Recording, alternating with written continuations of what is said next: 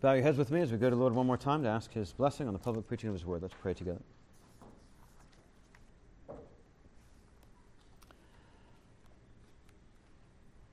Lord, we are blind and deaf without your Spirit giving us eyes to see, ears to hear, hearts to comprehend. We confess our stubbornness to your word. So we pray, would you soften our hearts? May we receive now your word implanted, which is able to save our souls. For Jesus' sake. Amen. I like the number 14. It's double seven. Seven's a great number.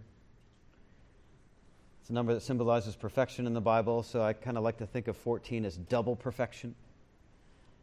There's a family number that kept coming up for us when I was a kid. I don't know why, I can't explain it. It's the number of my dad's sales territory in North Carolina. It was my sister's high school number in basketball. It was my high school number in basketball. It's now my seven year old's little league number on his baseball team. It even came up in the random hotel room I stayed in when I went to Egypt earlier this year. I was staying in room 114. I mean, it just made me feel loved and known by the Lord that He would put me in that room. I also like the number 49, seven times seven. When I had four children, everyone argued for a fifth so that we could have a basketball team. Now that I have six children, everyone argues for a seventh based on the fact that seven is the biblical number of perfection. Stop saying that to my wife. As far as I know, no one argues that I should aim for 14 children. Grateful for that. There's a fittingness to some numbers, though, isn't there? We all understand it. Ten plagues in Egypt, complete proof of God's sovereign power over Pharaoh. Three days in the tomb, a full proof of the reality of Jesus' death. Two witnesses, corroboration of facts. This morning in Acts 1 12 to 26, if you'll turn there with me in your Bibles, Acts 1 12 to 26, we find another fitting number. And we'll see the point of that number to be the point, really, of the whole passage, which is that Jesus restores his people for global witness to himself among all nations. Jesus restores his people for global witness to himself among all nations. Now, I just want to briefly defend that sentence before we dive in. So, if you will just follow along in your Bibles in Acts 1 12 to 26, I'm just going to try to justify that sentence as the point of our text. The risen and ascended Lord Jesus is the one restoring his people here in our passage. In verse 24, when the apostles need clarity on which man to appoint as another apostle, they address their prayer to you, Lord you Lord. Well, the last time anyone was referred to as Lord was in chapter 1, verse 6, when these same apostles asked Jesus, Lord, will you at this time restore the kingdom to Israel? So it's most likely that here also they intend to address the risen, ascended Jesus as Lord. Jesus himself, risen and ascended to heaven, restores his people from heaven, and the restoration of his people here begins the restoration of the kingdom that Jesus taught in verse 3 during his 40 days with his disciples between his resurrection and ascension, that his apostles wondered about in verse 6. Are you going to restore the kingdom now? And that Jesus mapped out in verses 7 and 8.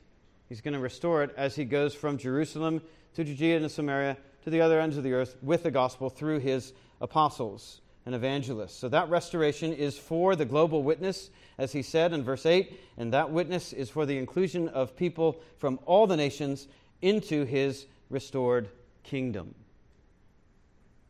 So that's where we're going. Jesus restores his people for global witness to himself among all nations. So let's read the text. Follow along with me in your own Bibles as I read out loud for us Acts 1 12 to 26. Then they returned to Jerusalem from the mount called Olivet which is near Jerusalem, about a Sabbath day's journey away.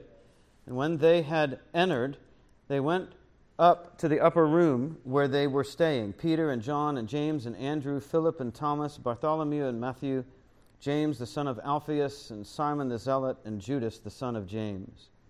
All these, with one accord, were devoting themselves to prayer, together with the women and Mary, the mother of Jesus, and his brothers. In those days, Peter stood up among the brothers. The company of persons was in all about 120, and said, Brothers, the scripture had to be fulfilled, which the Holy Spirit spoke beforehand by the mouth of David concerning Judas, who became a guide to those who arrested Jesus, for he was numbered among us and was allotted his share in this ministry.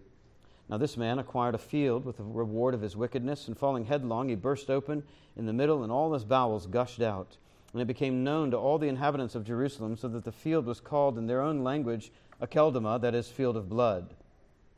For it is written in the book of Psalms May his camp become desolate, and let there be no one to dwell in it, and let another take his office. So, one of the men who have accompanied us during all the time that the Lord Jesus went in and out among us, beginning from the baptism of John until the day when he was taken up from us, one of these men must become with us a witness to his resurrection.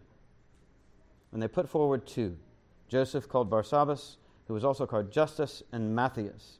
And they prayed and said, You, Lord, who know the hearts of all, show which one of these you have chosen to take the place in this ministry and apostleship from which Judas turned aside to go to his own place.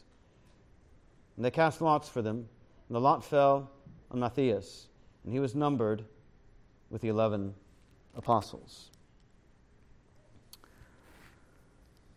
So we have seven aspects of this restoration of God's people for global witness to Jesus among the nations. Seven aspects of this restoration. First, the number of the restoration, the number of the restoration. Verses 13 to 26. To understand the importance of replacing Judas, we have to understand the importance of the number 12 for Jesus himself, which we learn in Luke 22, verses 28 to 30. Luke 22, 28 to 30, Jesus says to the twelve, You are those who have stayed with me in my trials, and I assign to you, as my Father assigned to me, a kingdom, so that you may eat and drink at my table in my kingdom and sit on thrones, judging the twelve tribes of Israel.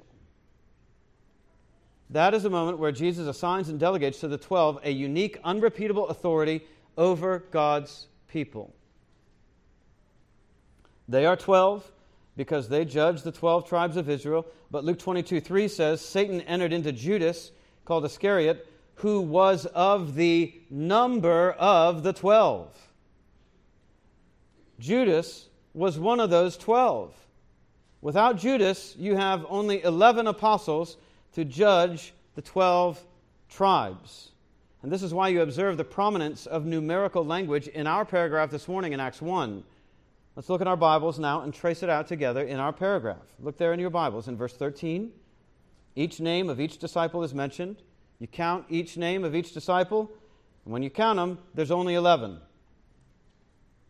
In verse 15, the approximate number of all the disciples gathered in the upper room is 120, which is curiously 10 times 12.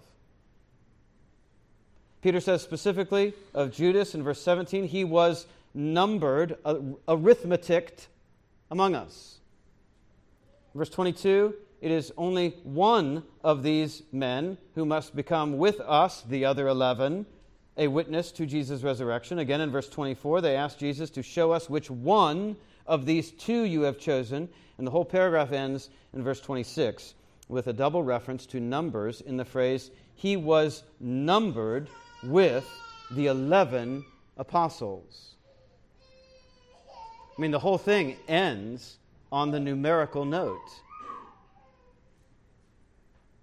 The number is the thing for Luke. You can't restore the 12 tribes of Israel by starting with only 11 apostles. That's janky math doesn't add up. But it's also janky theology of the church. Jesus intends his church in the New Testament to be built on the foundation of the apostles, and the apostles themselves represent the restoration of Israel. The church is not some brand new thing. Jesus' church grows out of Israel and becomes the fulfillment of God's purposes for the people of God.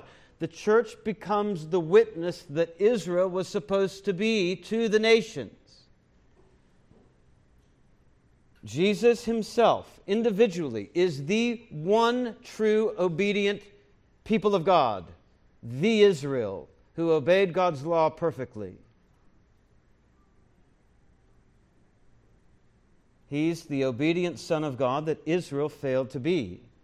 Jesus then handpicks these 12 to symbolically reconstitute the 12 tribes of Israel.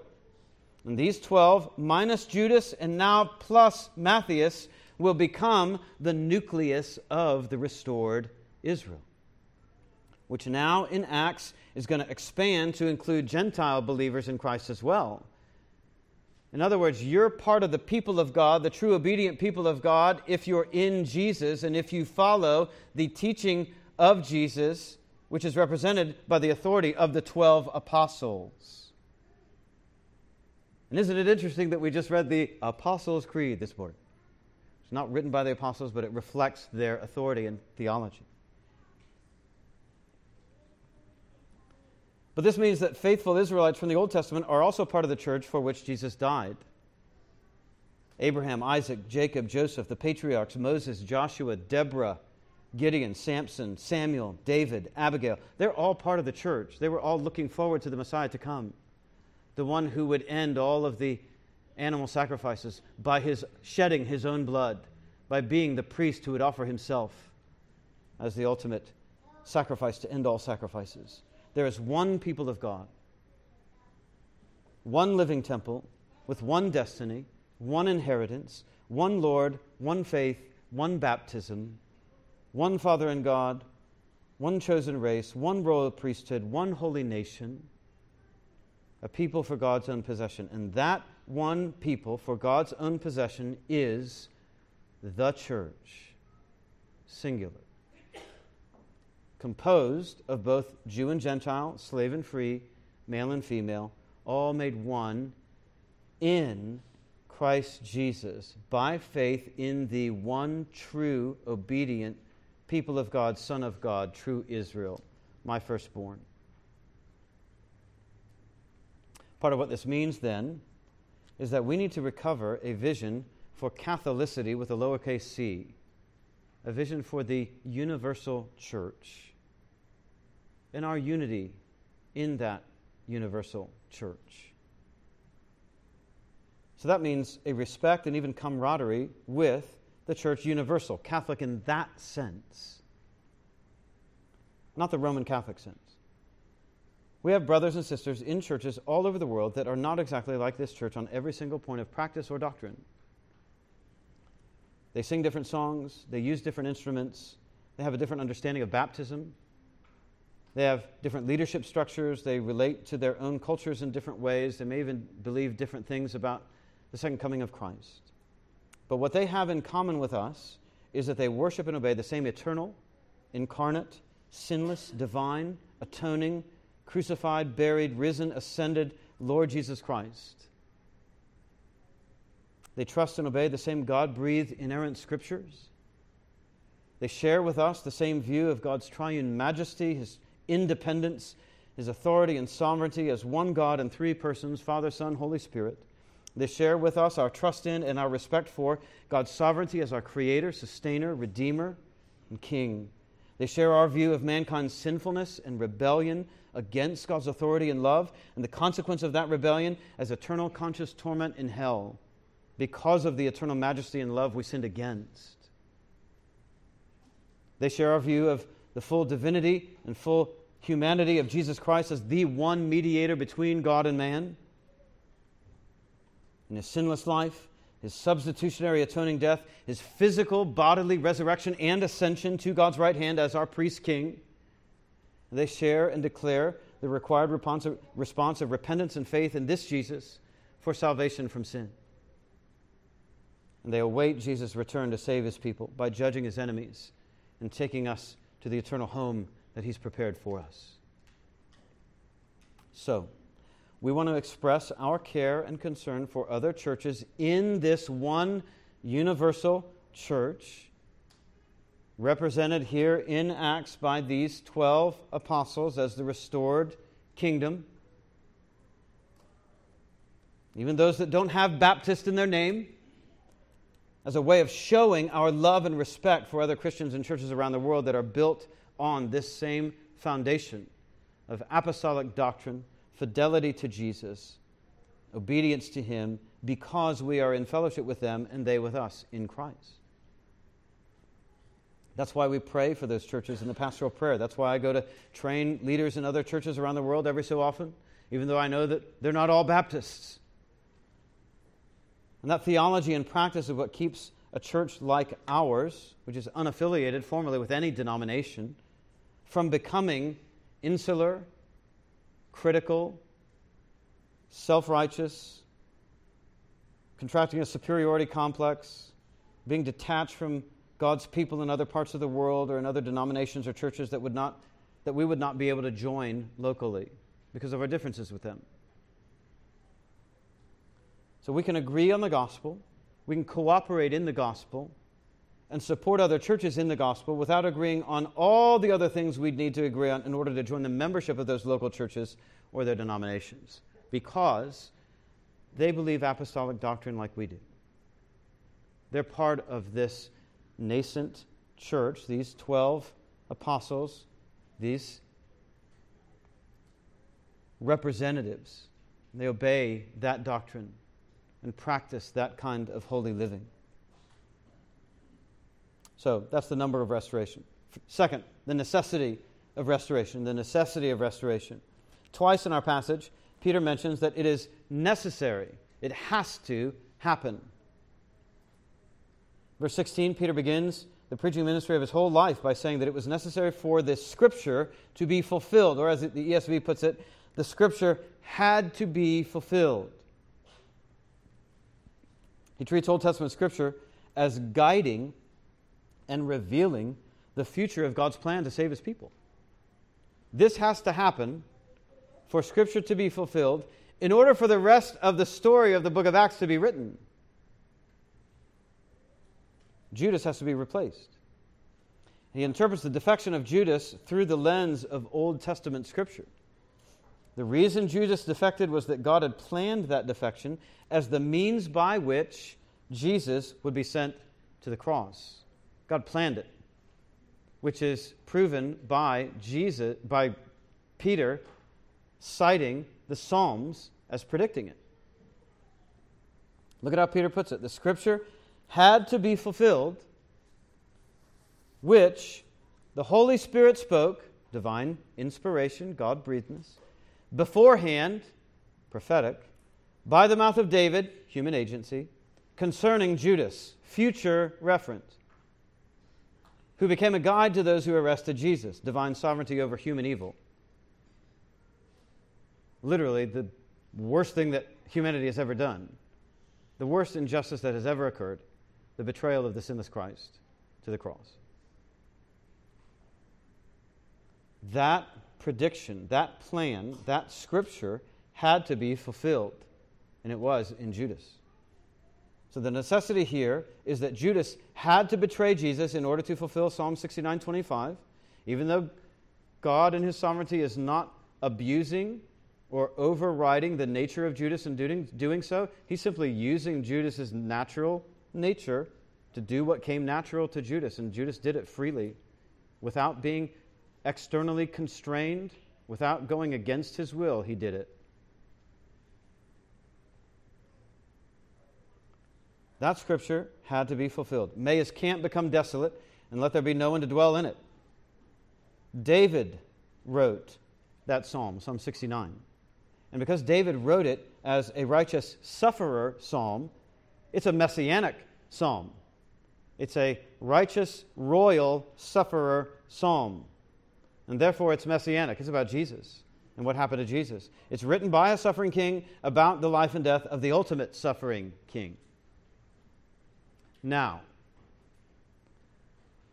where in the world did Peter learn to read the Old Testament like that? Well, it looks like from the risen Lord Jesus in Luke 24, 44 to 47. Then Jesus said to them, These are my words that I spoke to you while I was still with you. I mean, I was teaching you this stuff before I was ever crucified. That everything written about me in the law of Moses and the prophets and the Psalms must be fulfilled. Then he opened their minds. This is, that's how it has to happen, right? You know it as well as I do. Then he, Jesus, opened their minds, the disciples, to understand the scriptures, the Old Testament, and said to them, Thus it is written in all the scriptures. This is what the Old Testament means that the Christ should suffer and on the third day rise from the dead, and that repentance for the forgiveness of sins should be proclaimed in his name to all the nations, beginning in Jerusalem. Where's that verse? There is no verse that says that. Jesus isn't quoting verbatim chapter and verse in that sentence that he gave them about the meaning of the whole Old Testament. What he's doing is he's summarizing for them this is what the whole thing means Genesis to Malachi. This is what is written. This is what is written. This is what it means. Genesis to Malachi, that's the message. It's all about me. All of it. That's the point of the whole Old Testament, according to Jesus. That's Jesus' summary of all the Old Testament writings. And when he rose from the dead, Jesus took 40 days. Man, can you imagine those 40 days? What a, what a conference. I mean, I'd go anywhere in the world for that conference. I'd, I'd buy the plane ticket, I'd go into debt, I would go anywhere Jesus was to listen to him talk about himself from all the scriptures and tell me how to preach him from all the scriptures. 40 days to teach his disciples how to interpret the Old Testament by using Jesus' own Christ centered hermeneutic or method of interpretation. From that 40 day modular class, Taught by the risen Jesus, Peter learned that Psalm 69, written by the suffering king of Israel, is a messianic suffering psalm that actually predicted that Judas would betray Jesus and leave his own place among the apostles empty. Guys, that had to happen because look, Psalm 69. In fact, Jesus had applied Psalm 69, verse 4 to himself in John 15 25 when he taught his disciples, But the word that is written in their law must be fulfilled. They hated me without cause. Same psalm, Psalm 69, quoted by Jesus in John 15 to his disciples. And a while after Jesus had cleansed the temple with a whip, they had to have remembered, they did remember Psalm 69 9, Zeal for your house has consumed me. They may have heard that while Jesus was on the cross, those standing by offered him sour wine to drink, and they may have remembered Psalm 69 21 For my thirst they gave me sour wine to drink. So now that there are only 11 disciples because Judas defected, it's no surprise that Peter interprets Judas' betrayal as a fulfillment of the same psalm. Psalm 69 25. May their camp be a desolation, let no one dwell in their tents. Jesus had taught and fulfilled other parts of that same psalm in his life and death. The risen Christ had taught his disciples to interpret the Psalms in just this way. And now Peter turns to strengthen his brothers after his fall by interpreting and applying Scripture for them starting with the very psalm he had already heard Jesus teach. He's cutting his teeth on Psalm 69 and saying, I think this is how you do it. I think this is what Jesus meant. I think I can do it with this one. But notice, Peter does it with a different verse from that same psalm that Scripture itself does not record Jesus interpreting. Jesus is not recorded as interpreting this verse in the same way Peter interprets it. He's doing it now with a different verse from the same psalm that Jesus did it with earlier in John 15. So Jesus modeled and taught the method, and now Peter uses it himself with a different verse in application not to Jesus, but to Judas. And what Jesus, Judas did to Jesus. You see what Peter's doing? I want this to encourage you. Peter said, Okay, I saw Jesus do it with these other ones, and now I think I'm supposed to do it with this one. And I know he didn't do it with that one, but I'm going to do it with that one because Jesus did it from the other verses in that same psalm. So I must be able to do that with the same biblical method of interpretation and still be faithful to what Jesus means and how he wants me to interpret Scripture. You see? Even Peter didn't limit it to only the ones that Jesus did it with. Peter then goes on to apply the same interpretive lens to a whole different psalm, Psalm 109 8. May his days be few, may another take his office. Peter asked the question how does Psalm 109 now testify to Jesus? He asked that question because that's the question Jesus taught him to ask in Luke 24. All of Scripture is about me. You just need to ask, how so? But as soon as you ask the question, the answer becomes clear. The subtraction of Judas from the 12 at the end of Luke means that another must take his office at the beginning of Acts. Scripture, this scripture, Psalm 109.8, must be fulfilled in order for this initial restoration to be complete so that the full restoration can begin. All this is why Luke adds the parenthetical details in verse 18 to 19 about how Ju- Judas died and what his blood money bought. He acquired a field with that money. He hung himself from the guilt of what he did, but Jews don't let corpses sway in the wind. So, probably what happened was that his corpse fell and split open when his body was taken down by the Jews who didn't want to leave his corpse for the birds. So, that field or farm was a field of blood in two ways. It was bought with blood money, the money that Judas got from betraying Jesus. And it was, in all likelihood, bloody land, literally, from Judas's guts spilling out all over it. So Judas's camp farm field was desolate. It became a burial ground for Gentiles, we know from the other Gospels. No one would live there, just as Psalm 69 said.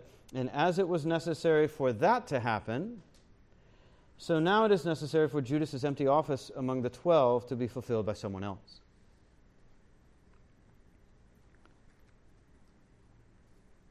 Now, friends, I want you to see that the relationship between Psalm 69, Psalm 109, Judas, and Acts 1 is a prophetic relationship. This is not a merely human book. This is supernatural.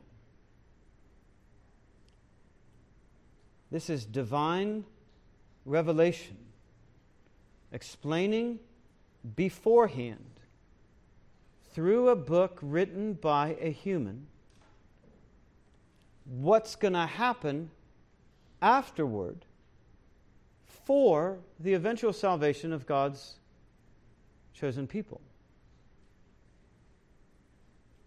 It is the revelation of God's sovereign foreknowledge guiding events, even awful events, sinful events, according to his wise, sovereign plan for his purposes, to his glory, for the good of his church universal. The Bible is not just another book written by a bunch of religious nuts. It is the book. It is written by human men like David who were carried along by the Holy Spirit of God to write things that they could never have known or written without the Spirit of God revealing it to them. I dare say there are some people who call themselves Christians who are more likely to believe that some religious person today has a word of knowledge about them that they could never have known about them otherwise than they are to, re- to believe that the Scripture actually has a word for them. Scripture. Scripture is God's supernatural word for you. And it's the only one you need. And it proves itself in just these prophetic ways. Third, the prayer of restoration. The prayer of restoration. When the 11 apostles returned to the upper room, what do they do? They're just kind of hanging out playing foosball? Look there in verse 14. All these, with one accord, were devoting themselves to prayer, together with the women and Mary, the mother of Jesus, and his brothers. In those days, Peter stood up among the brothers. The company of the persons was in all about 120. Now, I'm not exactly sure who all it is that is devoting themselves to prayer.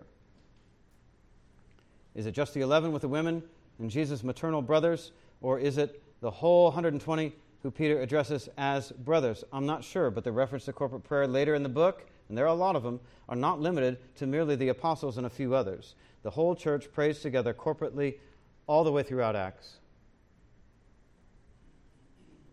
So, regardless of how many people are praying here, they are praying together. They're praying together.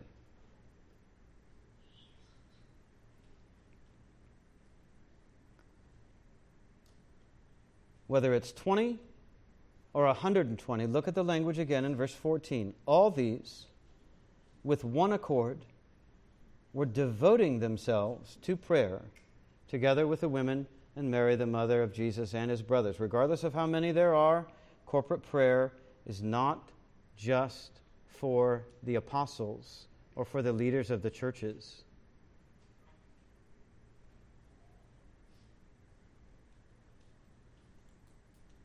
or for Jesus' immediate family members. The women are also there. So, even on the most conservative reading of this text, what's being modeled here is not merely leaders praying together, it's a congregation praying with their leaders. All these, with one accord, were devoting themselves to prayer together. Christian, does that sentence describe your life together with us in this church?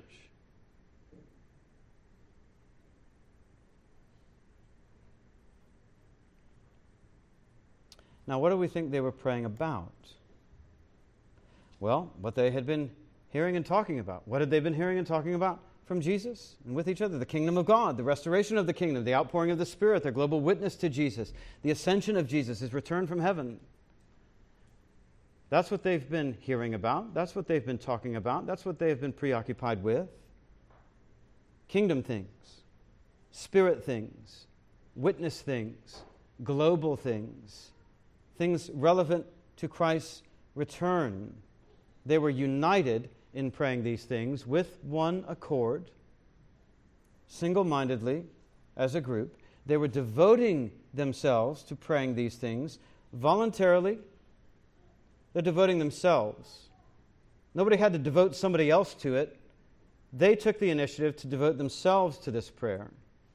They took responsibility to make sure they were there willingly, without anybody pressuring them to do it, concentrating on it, de- de- dedicating themselves to it in an ongoing, regular, continual way. And they were all together while they were doing it. No one felt exempt, no one failed to prioritize it. Regular, devoted, voluntary, willing, like minded corporate prayer was a big deal in the early church. And look at all that God did in response to those prayers in the book of Acts. You know, you hear a lot of people today. Well, we ought to get back to the church in Acts. Why aren't we experiencing more of this and that and the other? Well, look at how much they prayed together. Maybe that's why.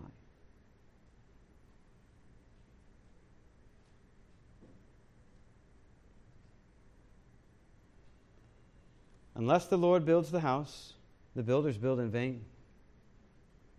That's in the Bible too.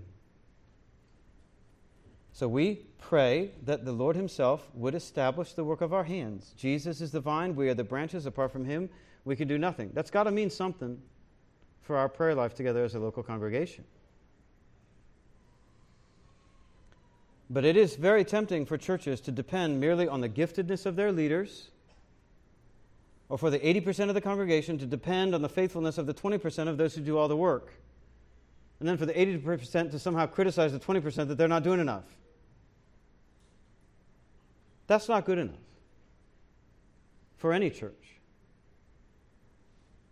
Christians pray.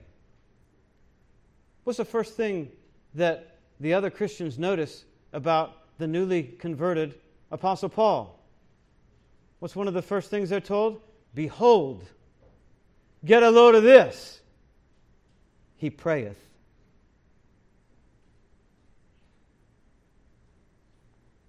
And church, Christian churches pray together, or they should. In the New Testament, they do. Maybe in America they don't because, you know, football's on at noon.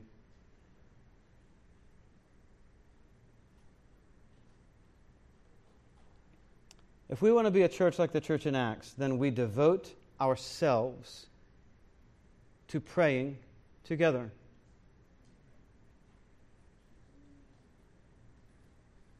There are churches that do not pray together. There's plenty of those. They are carnal churches. They're self reliant churches, self righteous churches, selfish churches, worldly churches. Sometimes they get to be big churches because they don't encourage you to pray together. And you don't have to feel like you got to do that if you go to that church. Now, I get it. Some of us are not comfortable praying out loud. I get that. I was not always comfortable with it. That's why I didn't go to Friday night prayer meeting at my campus ministry as a freshman in college. I remember having this conversation with a guy who encouraged me to go. I was like, why do you got to pray out loud? That seems so weird. And it's kind of scary to me, and I don't get it. And I don't like that. I had to be won over to it.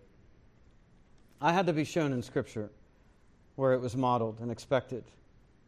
But, brother, sister, if you can't pray with us, if you can't pray in front of us, who in the world can you pray in front of? I mean, this is training wheels. And I get it. You hear other people pray, you don't feel like you can do it like that, so you avoid it because you don't want to feel inadequate. But, friends, if we don't work on what we're not good at, we're never going to grow. I've seen many of you grow by leaps and bounds in public prayer from the pew on Sunday nights just by listening to other people do it and then being challenged to do it yourself. You're growing. Keep it up. Excel still more.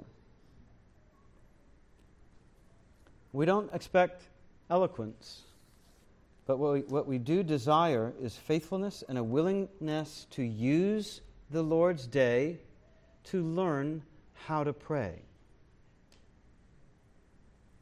Fourth, criteria of restoration. Criteria of restoration. To be the man who restored the eleven to their original twelve, Peter said he had to be one of the men who have accompanied us during all the time the Lord Jesus went in and out among us, beginning from the baptism of John until the day when he was taken up from us. One of these men must become with us a witness to his resurrection. In other words, you had to be an eyewitness to Jesus' full public ministry from Jesus' baptism by John the Baptist, which was where Jesus identified with his people in their need of repentance, until Jesus' ascension just days prior. Now, why that criteria? Because this man had to be a witness to Jesus' resurrection.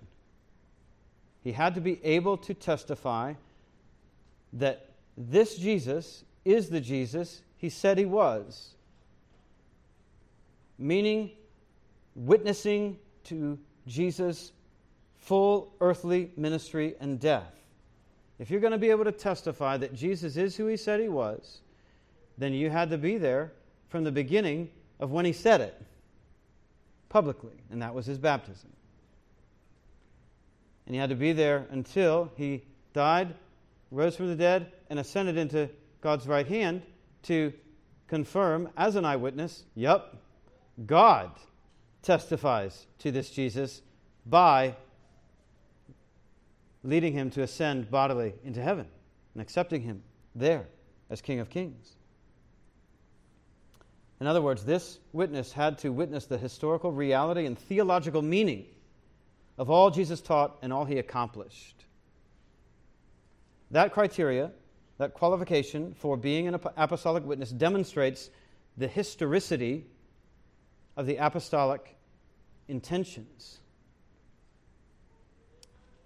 In other words, these apostles do not intend to preach a merely mythical or metaphorical or spiritual resurrection. You had to see it happen. If all the apostles want to do is be like, oh man, Jesus is like his way and his ethics, and man, he was groovy and he makes me feel so good, and I don't even care what happened. He didn't really have to rise from the dead. That's not what they're doing. And that's not the kind of guy they're looking for to replace Judas. They're looking for an eyewitness to Jesus' whole ministry from baptism to ascension.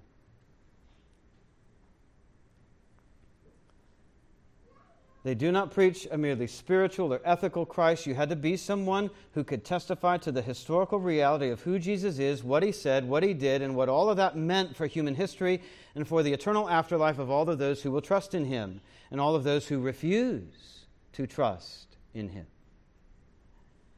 It is intellectually dishonest to try to twist the apostolic preaching into an ahistorical, spiritualized, disembodied, docetic, or merely ethical message about Jesus. That's out of bounds. You can't interpret the New Testament like that. Not and call yourself a Christian. No, no. Jesus was born of the Virgin Mary. He lived a sinless life. He proved his divinity through his miracles. He came not to be served, but to serve and to give his life a ransom for many. That is what he did on the cross, where he endured all God's judicial wrath for all the sin and unbelief of all those who will ever turn from their own sin and self sufficiency and trust in Jesus Christ for forgiveness and reconciliation with God. God then raised Jesus bodily from the dead to vindicate Jesus' sinlessness and accepted him back at the right hand of the Father at the bodily ascension to sit on the throne of God's kingdom and superintend its expansion through the apostolic preaching of the gospel to the ends of the earth.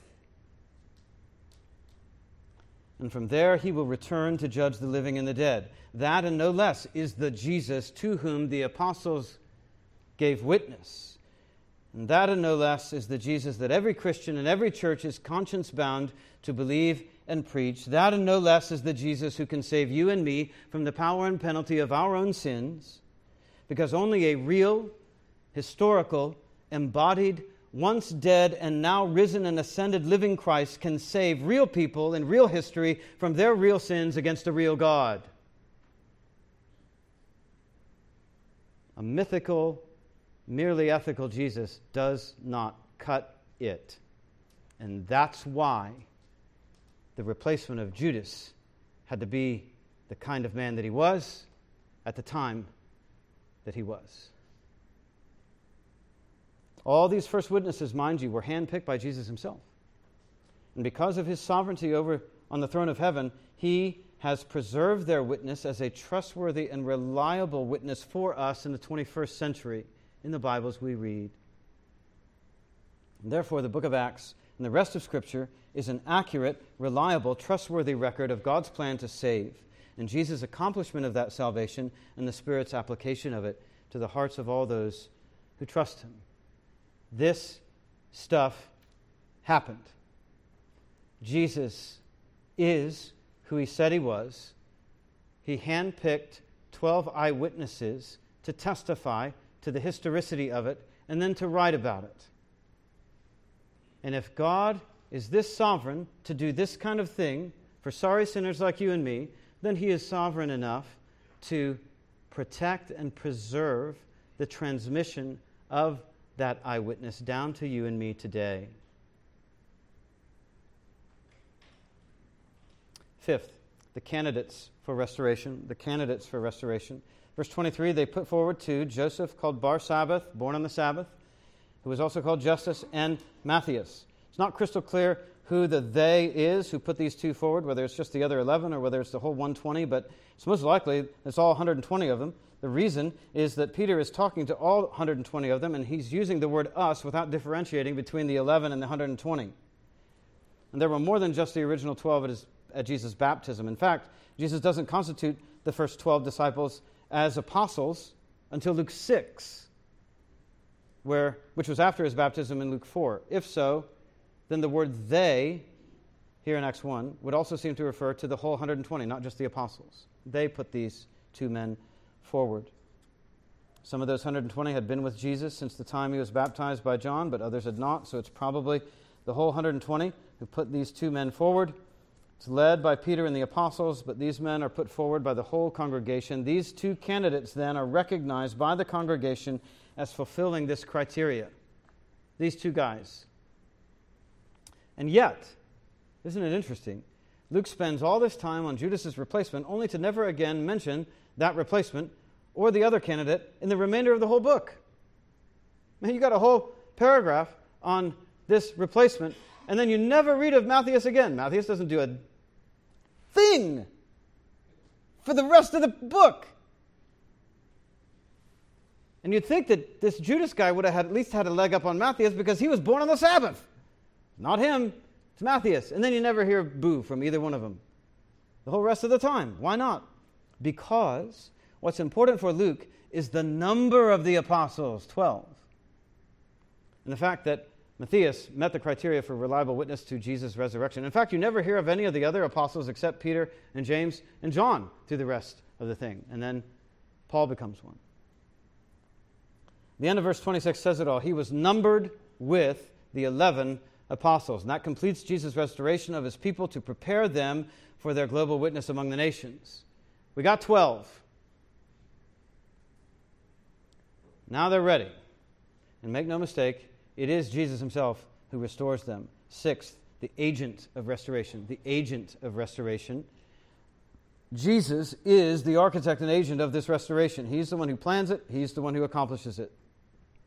So we mentioned at the outset, the apostles pray in verse 24, You, Lord, show which one of these you have chosen to take the place in this ministry and apostleship from which Judas turned aside to go to his own place. You, Lord, they say, praying to, as we said, Jesus as Lord, who they had referred to as Lord in verse 6. Lord, will you at this time restore the kingdom to Israel? They're praying to the resurrected, ascended, enthroned Lord Jesus Christ. Jesus is the knower of all hearts here. He's the one who reveals to the other apostles which one he has chosen. And Jesus is the one who actually chose Matthias and not Joseph called Barsabbas. Now, we don't have apostles today, but this does apply to us today in that officers of the church are chosen gifts of the risen Lord Jesus. Matthias is a gift to the church from the risen Christ. So when we're looking for elders and deacons, elders to lead, deacons to serve, we're not just choosing for ourselves who we like or who we think is good at their job in the world or who we will appoint to an office. Nor are we training them or hoping they will rise to the challenge once we appoint them. When we are looking for elders and deacons, we are looking to recognize as a congregation who the Lord has chosen and given to us as gifts for leading among us as elders and serving among us as deacons. We're looking for the gifts Jesus has given us in the people he has qualified for leadership and service. After all, Jesus is the one who gives every good gift to his church. Paul says, Ephesians 4 10 and 11, he who descended is the one also who ascended Acts 1. Far above all the heavens, that he might fill all things, and he gave the apostles, including Matthias here, the prophets, the evangelists, the shepherd teachers, to equip the saints for the work of ministry for building up the body of Christ. The risen Lord Jesus did not simply choose the apostles and then set the church on autopilot to run itself and choose all the other officers independently of Jesus. No, Jesus graciously, generously gives each of his local churches down through history their own specific pastor teachers as well, and their deacons. This is why we do not simply train, appoint, nominate, or elect elders. We do all those things, but we recognize them for who they are as Christ's gifts to his church, and we treat them as such. We don't make men elders. We recognize that they already are elders. Now, how do you recognize them as a congregation? Well, you pay attention to who is doing the work of shepherding others, who's teaching others, who's praying for others, who prays well out loud, who's watching out for others, who's protecting others. We see who is feeding God's sheep, guiding them, gathering them, guarding them, even without the office, even without the recognition. A man is an elder and acts like an elder before he is recognized as an elder or occupies the office of the elder. In fact, the whole reason that your whole ability to recognize an elder is the fact that he's already doing it without the office. He's already that kind of man. He doesn't become that kind of man because we recognize him as such. We recognize him as such because he's already that kind of man. But you're never going to recognize it if you're only here on Sunday mornings. You will never recognize it if you just come in late and leave early every Sunday. You'll never know You'll never recognize who around you is growing because you're not developing relationships. You're not here enough. You got to recognize. But if you want to recognize, you've got to attend and you've got to develop relationships. You have to know and be known, love and be loved, serve and be served, teach and be taught. And that takes time, doesn't it? So if you always feel lost about what's going on in the, in the members' meetings every quarter, maybe you ought to show up a little more often, and maybe you need to get to know people a little better so that you know what's going on. But that's voluntary for you. We can't make you do that. You have to devote yourself to that.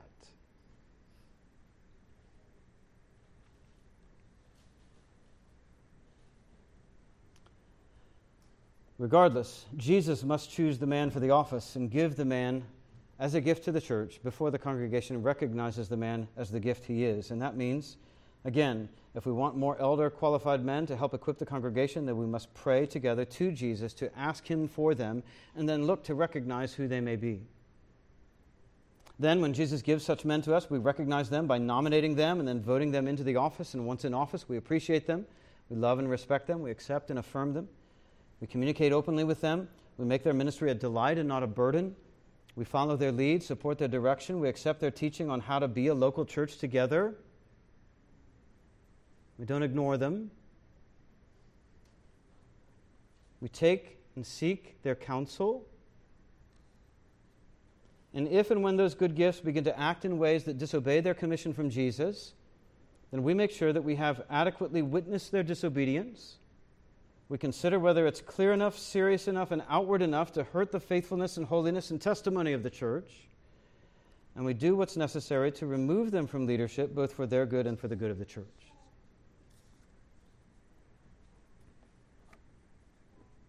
So if you're wondering, Pastor, are you saying that we can fire you? Yes, I'm saying you can and should fire me if I'm not preaching the gospel to you, I'm compromising it in a way that hurts the testimony of the church.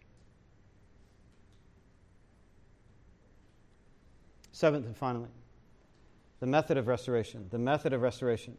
Notice here again, verse 23 they, the congregation, put forward two, and verse 24, they prayed so the congregation, in consultation with the apostles, recognizes and, in some sense, nominates the two men who fit the bill. Then the whole congregation prays together with one mind to ask Jesus to show which one of the two he himself has chosen. Then in verse 26, they roll the dice, which was an Old Testament, Old Covenant, Old Era way of decision making.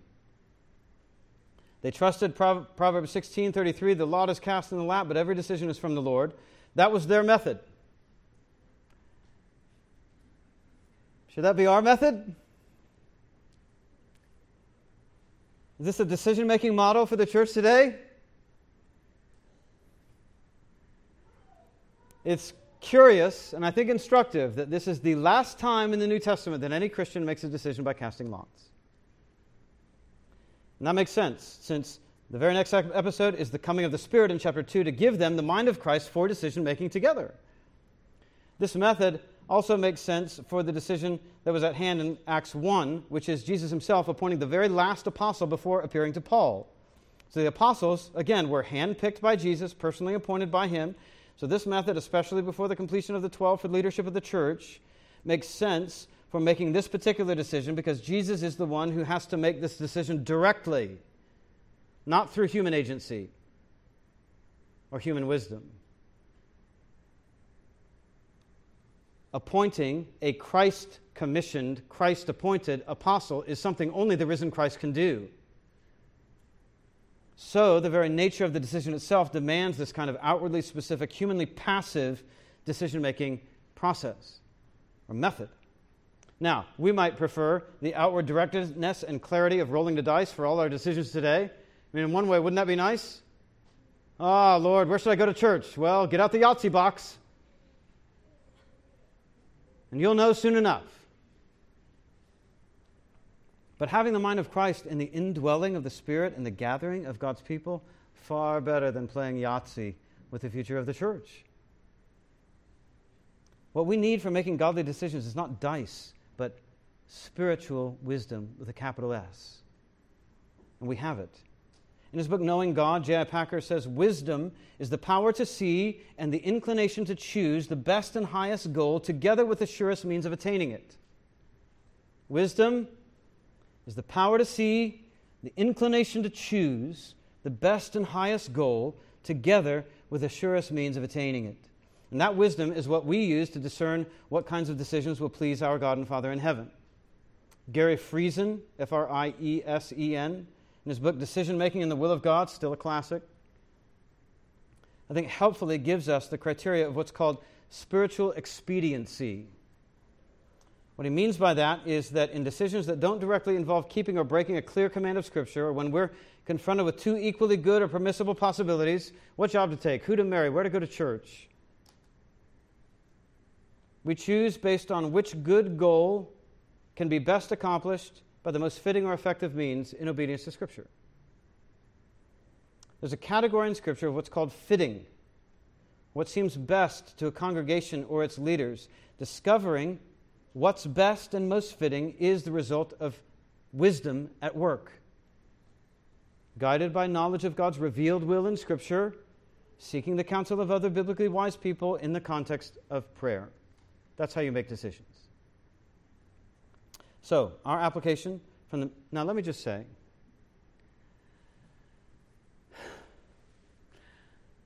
when you have a big decision to make, especially if you're thinking about leaving this church, please don't do that without talking to an elder first. If you're thinking about moving away from the area, if you're thinking about retiring another state or taking another job, please seek somebody else's counsel in this church. Let people into your life transitions. We want to help you. We want to love you. That doesn't always mean we're going to tell you no. I mean, there are definitely times where churches have to just let people leave the church. That's fine. People have all sorts of good reasons for moving away or wanting to go to another church because of this, that, or the other. That we may not agree with, but that may be just fine for the people who are leaving. It's all right. But when you leave, when you make those kind of big decisions without letting someone know, we think you're cutting yourself off from the very source of wisdom that you need to actually make the decision. Wisdom is in the counsel of the many. You can't just come to us and say, Well, we prayed a lot about it. Well, a lot of people pray about a lot of things, and a lot of the things that a lot of people pray about, they shouldn't even be praying about. There's no warrant in Scripture for you to pray about that. Maybe you're praying about the wrong thing. But how are you going to know you're praying about the wrong thing if you don't bring it to another Christian another wise person in the church to help you understand what is it that you're even praying for. Is that good? Or maybe you just don't want to be told no. And then you got another problem because now you're stubborn.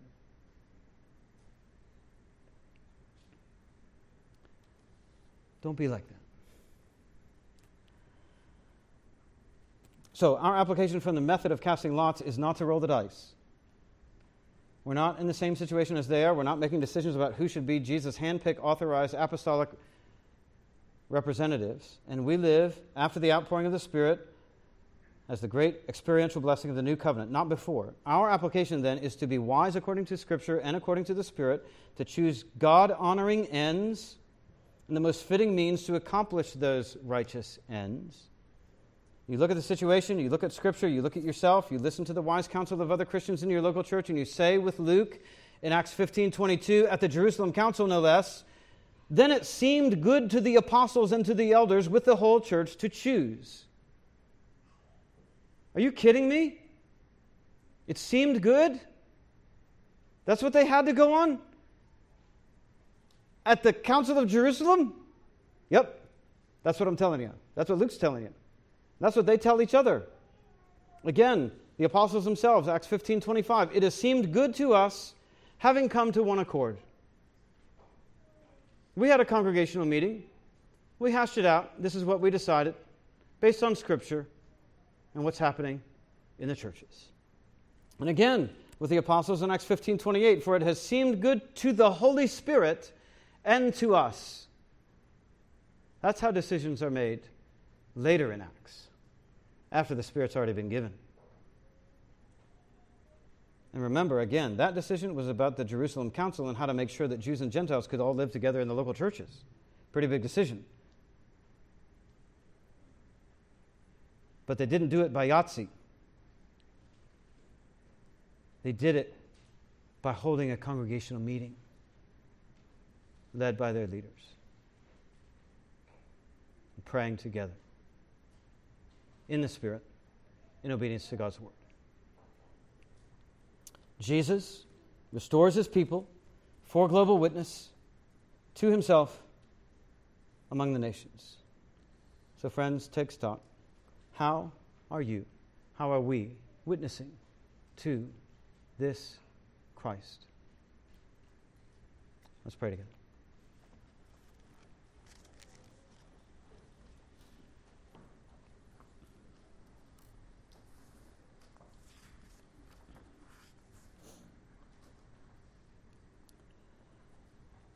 Father, we thank you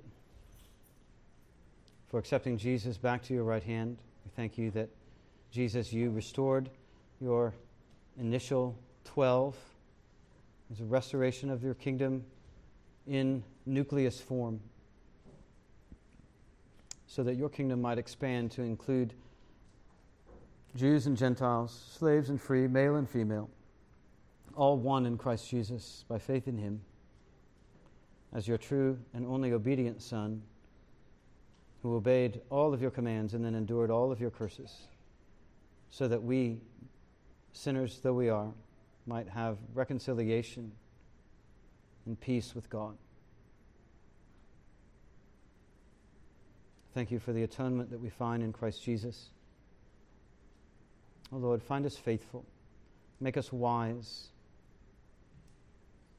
Give us by your grace, more elders, more deacons, as gifts to your church.